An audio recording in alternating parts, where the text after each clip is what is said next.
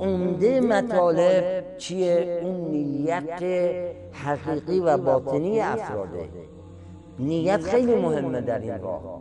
این که میگن انما الاعمال به نیات این درسته. هر عملی با نیت باید صورت بگیره.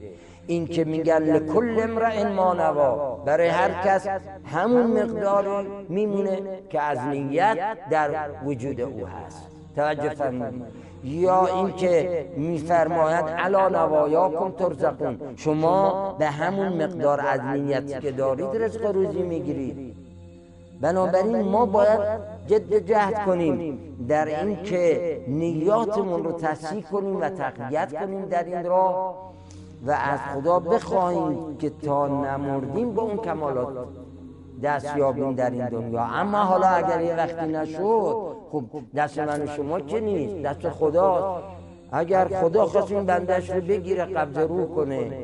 اونجا هم باز مجال برای تکامل هست و نباید ما معیوس بشیم.